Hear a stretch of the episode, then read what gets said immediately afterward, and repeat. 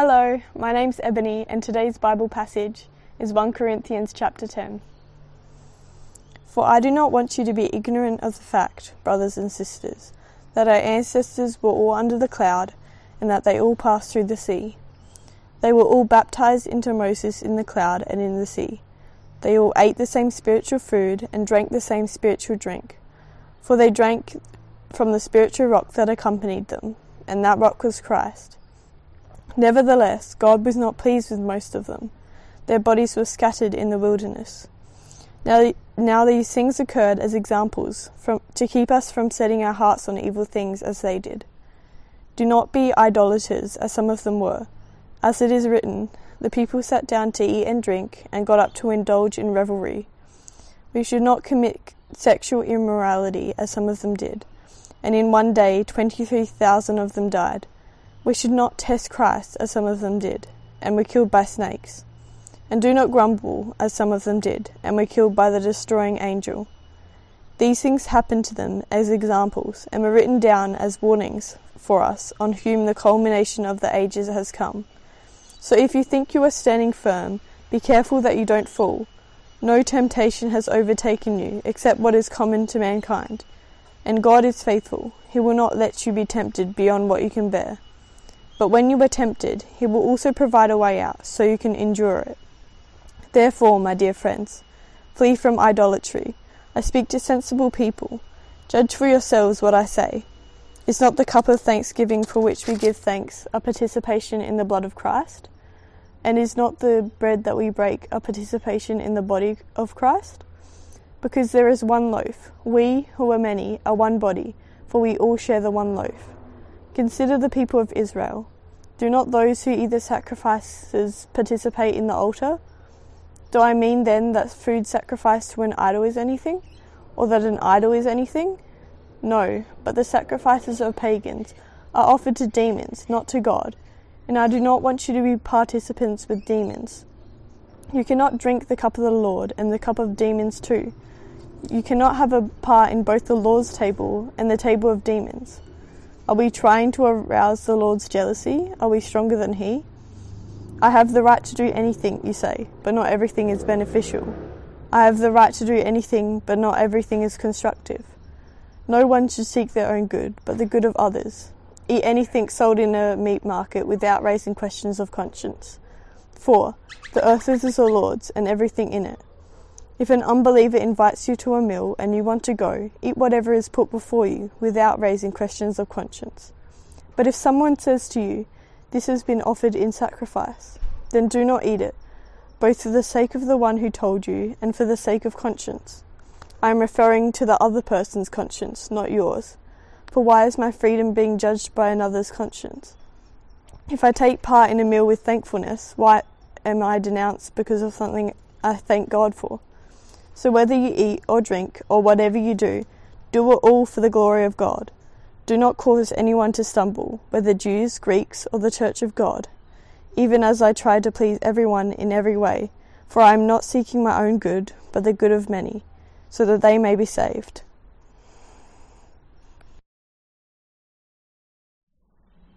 Good morning. My name's Stephen. Did you know that apparently this week there was an earthquake at Burra?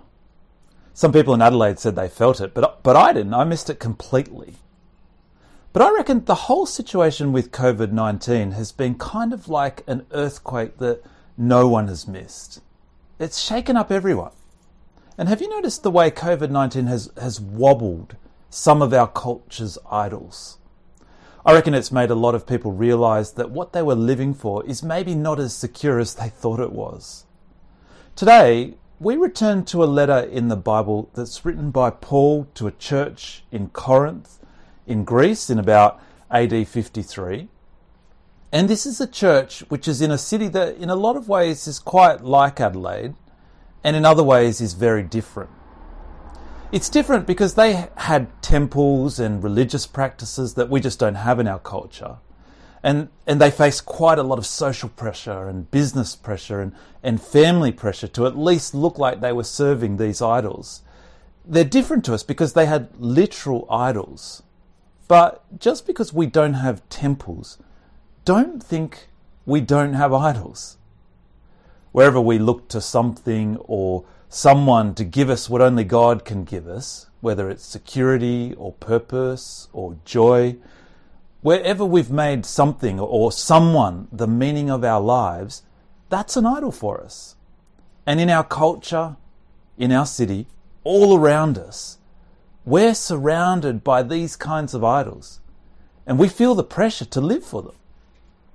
I reckon for many people, COVID 19 has put the spotlight for us on, on some of these idols.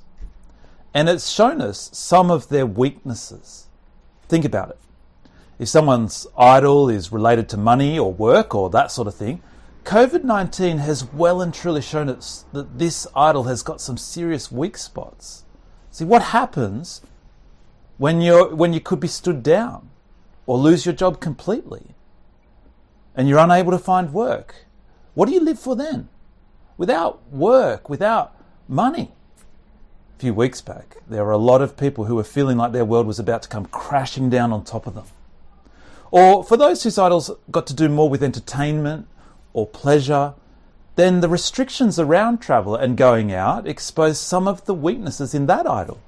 If life's all about entertainment and experiences, what happens when the entertainment dries up and the experiences aren't so good? Or for those whose idols got more to do with health or well being or families, again, COVID 19 was like an earthquake that for a while there had many people worried that their love in life their security, their meaning in life was in danger of coming crashing down on top of them. Now, thankfully, things are looking a lot better for us here in, uh, in Australia, although we've probably got a fair bit of pain still ahead of us, at least economically. But don't miss what was going on in this moment. For a couple of weeks, we saw idols wobbling all around us, either in the hearts of our friends and family, or in our own hearts.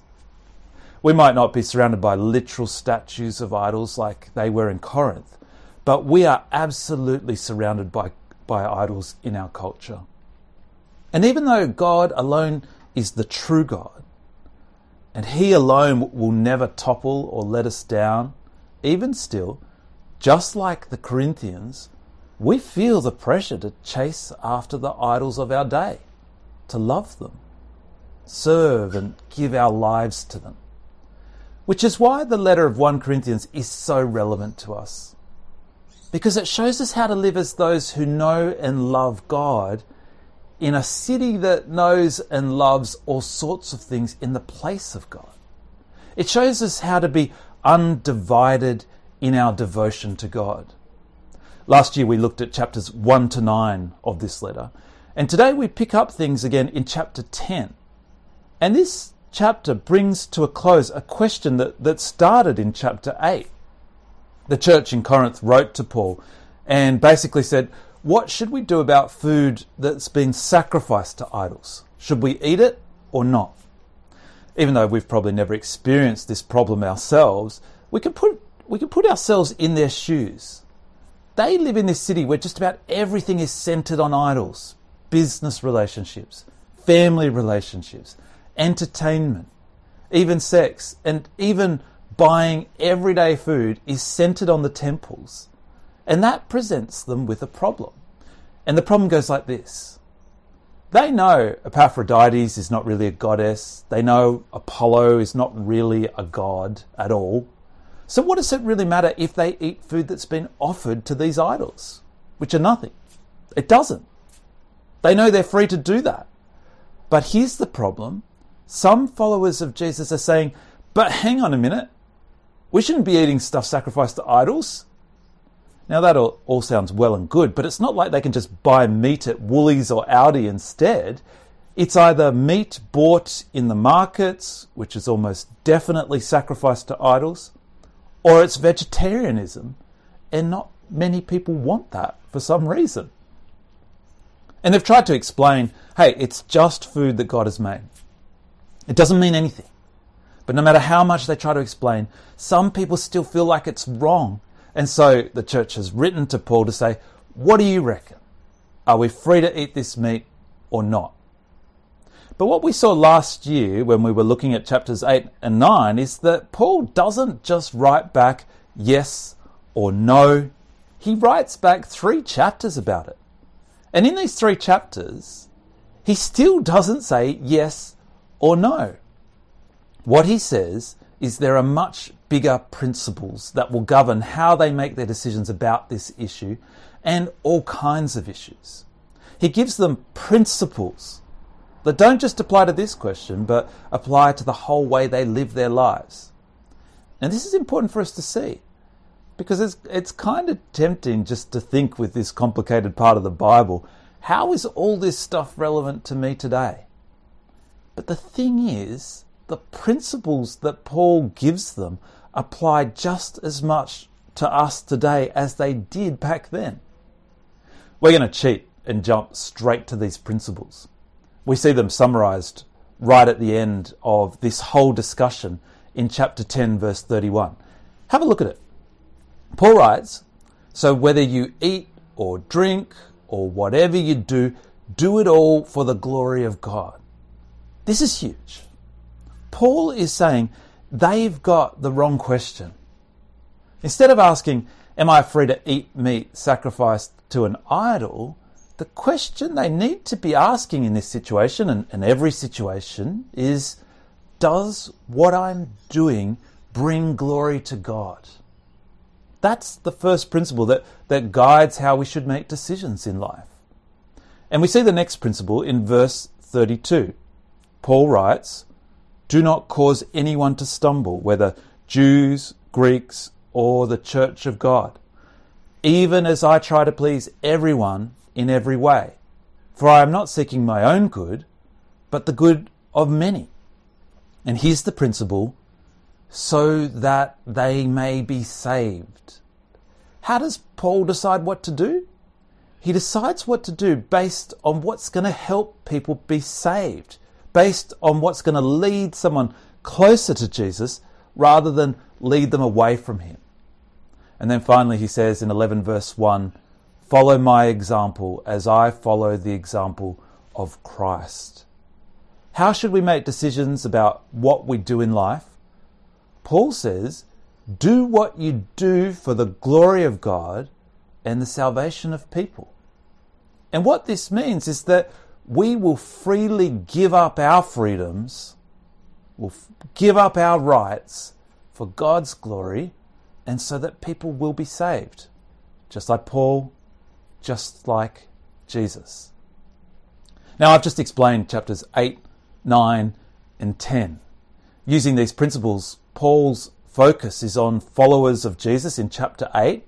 His focus is on how he lives this out in all he does in chapter 9. And today we're going to very quickly look at how we see these principles at work in chapter 10. Chapter 10 is a bit like Paul shaking the ground to see if we have any hidden idols. It's like he's asking us, are we really living for God and His glory? He starts by talking about God's people in the Old Testament and how, even though they saw God do some amazing things, still they chose the idols of their day over God.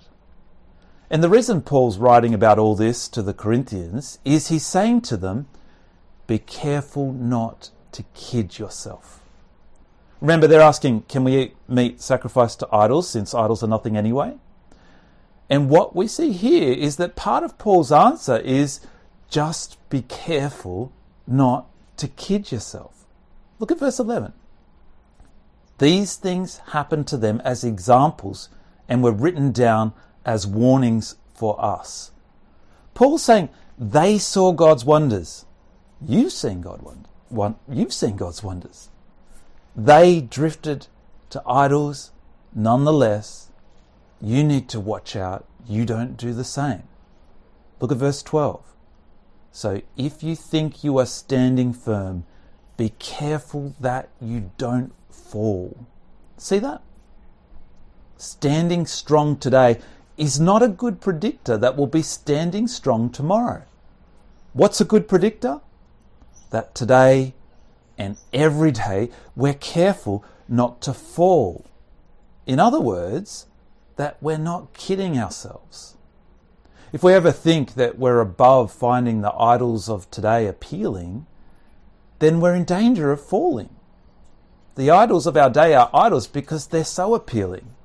If you can't see how they are attracting you, if you can't see where you're at risk, then you're at risk of falling. Paul is saying to these Corinthians, be careful not to play with fire. Be careful in your heart. You're not dabbling in things. Don't overestimate your strength. Have you heard that marriages that are the strongest aren't those where people think, I would never have an affair? Marriages that are the strongest are where people think, I could have an affair. So I better make sure that I don't play with fire or dabble in things. You stand firm in your marriage by being careful to keep investing in your marriage, and it's like that with God.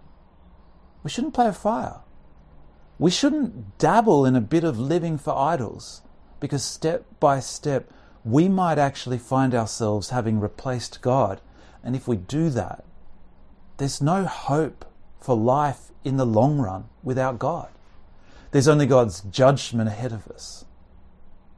That's really what the next section in chapter 10 is about. Paul says we can't throw our lot in with Jesus, but then dabble on the side with throwing our lot in with other things. In fact, it's more than that. If we love Jesus, we'll want to make every effort to be true and, and faithful to Him. And idols might be nothing, but behind idols, behind the temptation to replace God, is a very serious spiritual battle. The devil uses beautiful and wonderful things to try and tempt you and me to be unfaithful to God. So, bringing all this together, Paul is saying to them, be careful not to kid yourself. Food's not the problem. The danger lies in your heart. Why are you eating? Are you actually playing with fire? Are you actually dabbling in idolatry? Is it the acceptance of people you want? Is that why you're eating? Is it success in business? Is it family you're trying to keep happy? Is that the real reason you're eating? And as you eat, are you actually caring more and more about those things and less and less about Jesus? They live in a very different world to us, but still, can you see just how relevant this message is to us? the idols of today, that there's heaps like living for pleasure, maybe expressed through drugs or alcohol, or living for overseas holidays, or experiences on the weekend, or sports, or sex, or whatever calls the shots in our lives.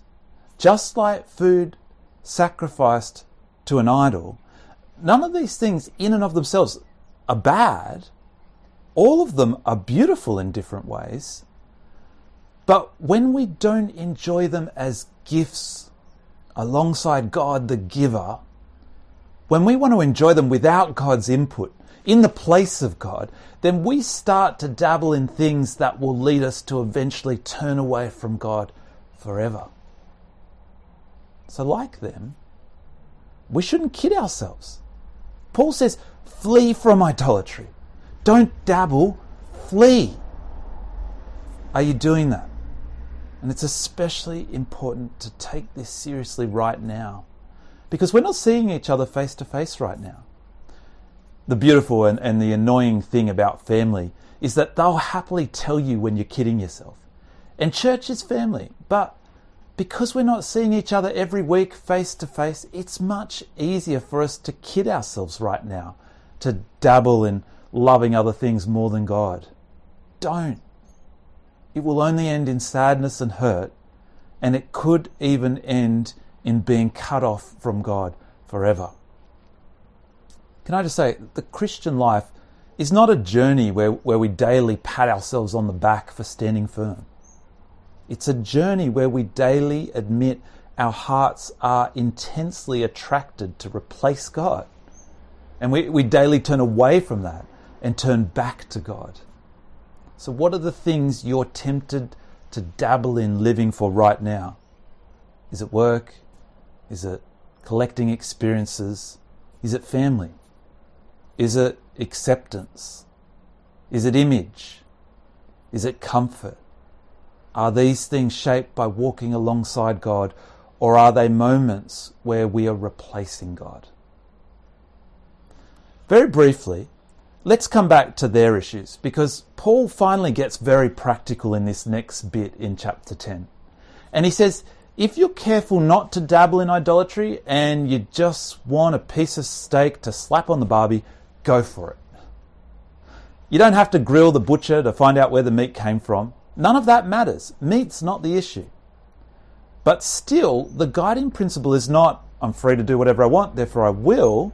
The principle is still what glorifies God? What helps people come to know Jesus? And so Paul lays out a scenario where you're invited by your mate to dinner, and he says, Paul says, you don't have to grill your mate about, about what they're serving, you can just eat it. But if dinner's being served and you're just about to eat and you say, thanks heaps for having me round, and your mate says, no worries, I'm just glad you don't mind eating a steak that's been sacrificed to my god Apollo. I was worried you might be one of those Christian fanatics who are all like, it's Jesus or it's nothing. What are you going to do in that situation? Well, Paul tells you in verse 28. He says, But if someone says to you, This has been offered in sacrifice, then do not eat it, both for the sake of the one who told you and for the sake of conscience. Paul says we wouldn't eat that meat, not because of how it would make you look. It's not about your purity, it's about the person who's giving you dinner. We'd say, actually, I am one of those Christians who lives just for Jesus. So thanks so much for cooking this, but I'm just going to stick with the zucchini and, and the Brussels sprouts. How do you reckon that scenario would go down? It'd be pretty awkward, I'm guessing. And yet, Paul says that's what you're to do for that person's sake, even though skipping the meat does nothing for you. Paul is saying if you ate the meat, you'd be saying to them, Oh, yeah, you're right. Jesus isn't that much of a big deal. And so Paul is saying, give up your freedoms to speak their language and tell them, no, Jesus is a huge deal. Now, this is so challenging if we understand the principles. I don't imagine we'll ever face a scenario exactly like this. But do we ever find ourselves tempted to just let something slide and not worry too much if people think we're not taking Jesus all that seriously? We sometimes make the mistake of thinking the way we tell people that Jesus is a huge deal is by avoiding awkward situations. But I don't think that's what Paul's saying at all. We sometimes think the way to say Jesus is a huge deal is by being all nice, nice, and never rocking the boat. But I'm pretty sure that this dinner party is rocking the boat. It's wobbling some idols for sure. I know some Christians act like the way to represent Jesus is to be an annoying, in your face idiot, and Paul's not saying that either. What he is saying is that the way to represent Jesus is to live out these principles that He's giving us. So, whatever you do or don't do, think what's going to bring God glory in this situation? What's going to show that Jesus is a huge deal? What's going to help this person take God seriously rather than hinder them from taking Him seriously? Is that how you think? I know for me, I'm more likely to think what is going to make following God seem intelligent, or what's going to make following God seem appealing or convenient, what will make it seem nice. But that's not what's going to help the other person to honor, uh, to come to know God or to honor Him. We should think what brings God glory, what shows that Jesus is a huge deal. I'm not saying this is easy, but what I will say is the more we desire God's glory, the more we live for that, the more we make every decision according to these principles, then the more natural this becomes for us, and the more we become like Jesus. Are your decisions in life shaped by what brings God glory? All of them. Where you live, who you marry, how you work, how you parent. Are your decisions in life shaped by what helps others be saved, what you do with your time, how you act at work, how you show that Jesus is a big deal, not a small deal, how you're even willing to find yourself in awkward situations if that's going to help the other person. This is hard. We're called to freely give up our freedoms for God's glory so that other people can be saved. If you're watching today not a follower of Jesus and you're thinking, I don't know that I could ever give up living for all those other things to just live for Jesus only. If that's you, can I say you're wrestling with the exact right question? And I would encourage you to keep wrestling with it. And I can tell you, if you get to that point where you see Jesus clearly for yourself, you would absolutely give up living for those other things without a second thought. All those other things that we could live for that have been shaken a little bit by COVID 19, they just can't compare to what you'll find in Jesus if you go looking. Tomorrow night, some of us are going to go looking actually. We're going to be running Christianity Explored via Zoom, where we'll investigate Jesus. Why don't you come along? And if you like it tomorrow night, come again the next week and keep exploring. Let us know if you'd like to join us by sending an email to Coops.